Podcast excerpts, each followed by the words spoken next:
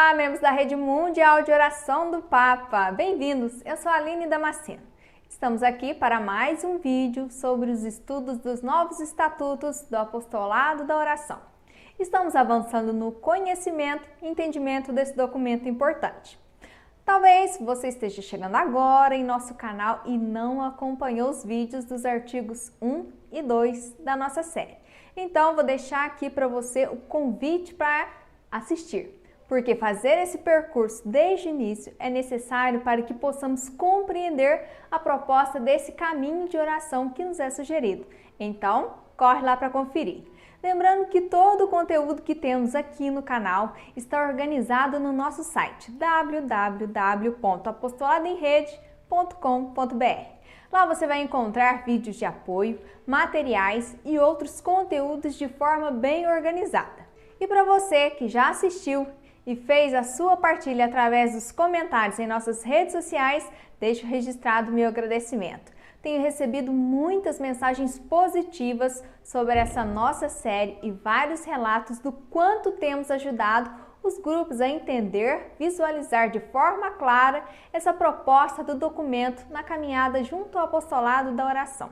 Graças à sua ajuda, quando compartilha esse e os outros vídeos do nosso canal, cada dia mais pessoas estão tendo a oportunidade de passar por essa experiência de leitura e compreensão dos estatutos, de um jeito bem simples. Assim, a gente não divulga só os documentos, mas construímos a nossa rede mundial de oração e vamos nos comprometendo ainda mais com esse serviço eclesial. Para a gente se situar aqui no artigo 3, que é o foco deste nosso vídeo, vou fazer um breve resumo dos outros. O artigo 1 nos apresentava o panorama de todo esse processo de reformulação dos estatutos e a inclusão do movimento eucarístico jovem nessa união entre a fé e a vida cotidiana. O artigo 2 foi bem curtinho, mas riquíssimo. Vimos como está estruturado esse nosso serviço eclesial e como colaboramos através de nossas orações, ações pessoais e comunitárias com relação aos desafios da humanidade, tendo como alicerce nossa devoção ao Sagrado Coração de Jesus, que nos conduz na jornada espiritual. E agora, no artigo 3, o tema vai falar especificamente sobre o itinerário espiritual e suas dimensões. A palavra itinerário, neste contexto, significa o percurso, trajeto, o caminho que vamos percorrer para estarmos em união com toda a nossa rede mundial de oração. O documento nos apresenta apenas dois caminhos. O primeiro, a compaixão pelo mundo e os seres humanos. E o segundo, a comunhão com a missão do Filho. Vou explicar cada um deles, mas uma coisa eu já adianto. Nenhum desses caminhos muda o que nós já realizávamos antes da elaboração desse novo documento. Ao contrário, esses caminhos deixam ainda mais evidente o nosso serviço na comunidade. A gente sempre caminhou rumo ao coração de Jesus, mas agora, com o estatuto, cada artigo vai nos mostrando a riqueza e os valores que podemos encontrar ao longo da caminhada. Recordando aqui, são dois os caminhos. O primeiro, a compaixão pelo mundo e os seres humanos, e o segundo, a comunhão com a missão do Filho. Vamos ao documento. A Rede Mundial de Oração do Papa propõe aos católicos um itinerário espiritual que integra duas dimensões: a compaixão pelo mundo e os seres humanos, as intenções de oração propostas mensalmente pelo Santo Padre à Igreja, oferecem aos católicos um caminho espiritual para entrar em comunhão e em compaixão com os desafios da humanidade e da missão da Igreja. O Santo Padre confia à Rede Mundial de Oração do Papa a missão de divulgar, promover e estimular a oração por essas intenções. A Rede Mundial de Oração do Papa se torna responsável por difundi-las pelo mundo inteiro e se compromete a promovê-las de modo que aqueles que são membros da Rede Mundial de Oração do Papa orientem por elas e com elas sua oração e sua ação durante todo o mês. Acolher e orar por essas intenções abre o olhar e o coração às necessidades do mundo, fazendo próprias as alegrias e esperanças, as dores e os sofrimentos da humanidade e da Igreja. além de inspirar obras de misericórdia espirituais e corporais. Desse modo, oferece-se um caminho espiritual que permite sair da globalização da indiferença e abrir-se à compaixão pelo mundo. Trazendo essa explicação para a nossa realidade, todos os meses, vocês que se conectam em rede aqui comigo, através dos meios sociais e também as redes oficiais do Apostolado da Oração e do Movimento Eucarístico Jovem do Brasil e do mundo, já repararam que existe uma grande divulgação em torno da intenção de oração. São várias postagens, temos o vídeo do Papa, o acréscimo da intenção na nossa oração do oferecimento diário. Tudo isso para fazer chegar até você, que é membro dessa rede mundial de oração, a proposta colocada pelo Papa, diante dos desafios que temos na sociedade e que precisam da nossa atenção, de nossas orações, ações e cuidado. São circunstâncias que muitas vezes passam despercebidos aos nossos olhos, e o Papa nos chama a atenção para que todos nós possamos olhar na mesma direção que ele, para que todos nós tenhamos um olhar misericordioso para os nossos irmãos mais necessitados. É o nosso Papa quem faz essa mediação. Ele nos aponta a necessidade e toda a divulgação é feita para que todos nós estejamos unidos com ele, na mesma intenção durante aquele mês. Eu acredito que o grande desafio para nós é dar continuidade à oração, porque a cada mês a intenção muda, mas a gente pode acabar caindo no esquecimento das intenções anteriores. Então precisamos compreender que essa proposta do Papa é sempre um acréscimo. A cada mês a gente recebe uma nova proposta de oração, mas não nos esquecendo das anteriores. Para e pensa. Essa proposta de oração do Papa faz com que cada um de nós, de qualquer lugar do mundo, que nós estejamos unidos na mesma intenção que ele. Eu, você, nós todos rezando na mesma intenção que o Papa. E mais, estamos unidos na mesma intenção com a rede mundial de oração, porque muitas pessoas, mesmo não fazendo parte do apostolado e nem do movimento eucarístico jovem, se dedicam a rezar pelas necessidades da humanidade. E essa divulgação sobre a intenção da oração é importantíssima, porque a Igreja conta com todos nós para que a gente se una na mesma intenção, como acabamos de conversar, mas também porque a nós é confiada a missão de levar a proposta de oração para outras pessoas, para que elas conheçam a intenção e se unam. É assim que criamos uma rede mundial, rezando juntos.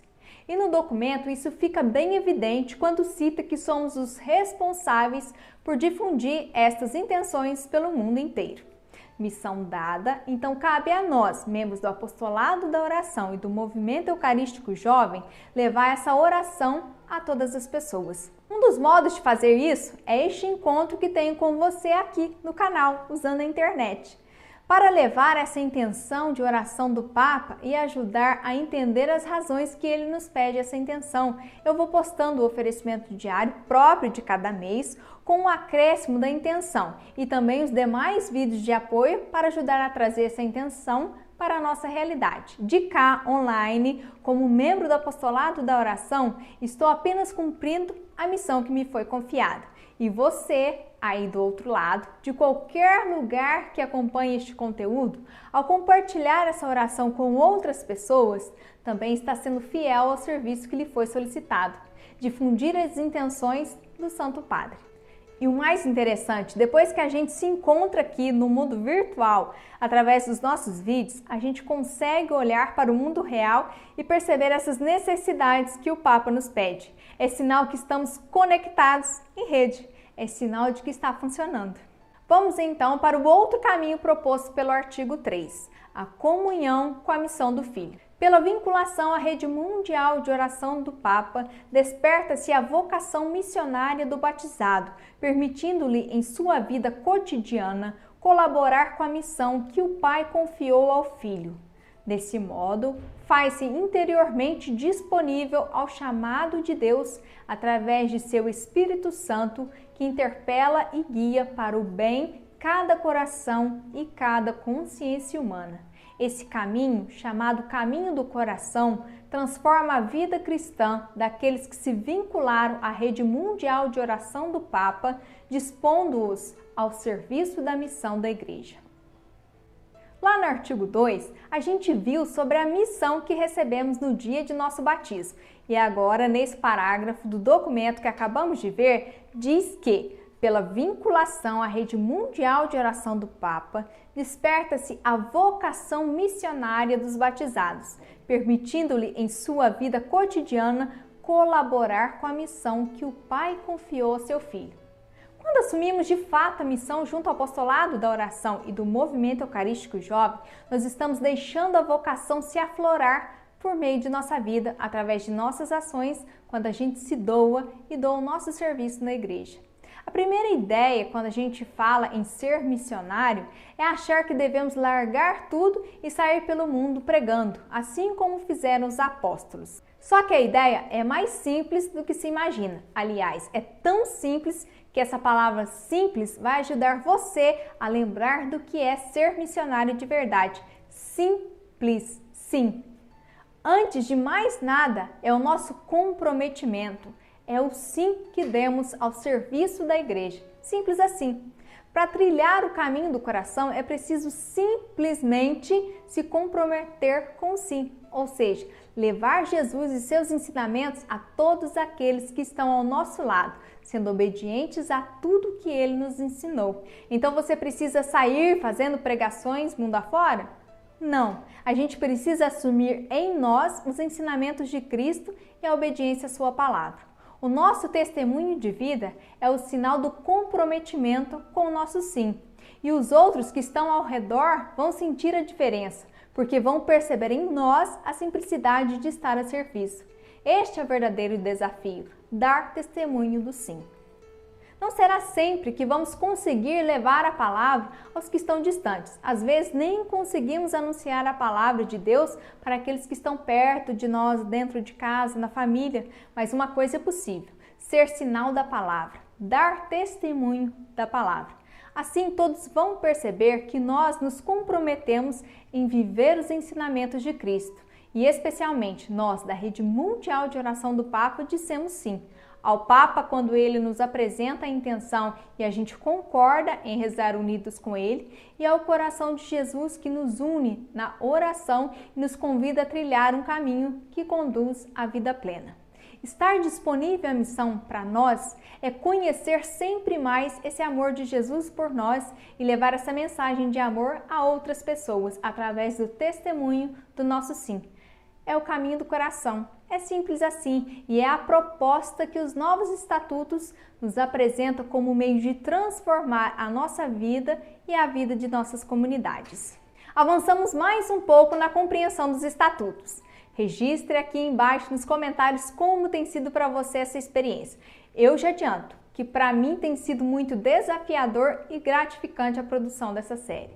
Lembrando de curtir, compartilhar este conteúdo com os amigos, os familiares e com seu grupo do apostolado ou do Movimento Eucarístico Jovem.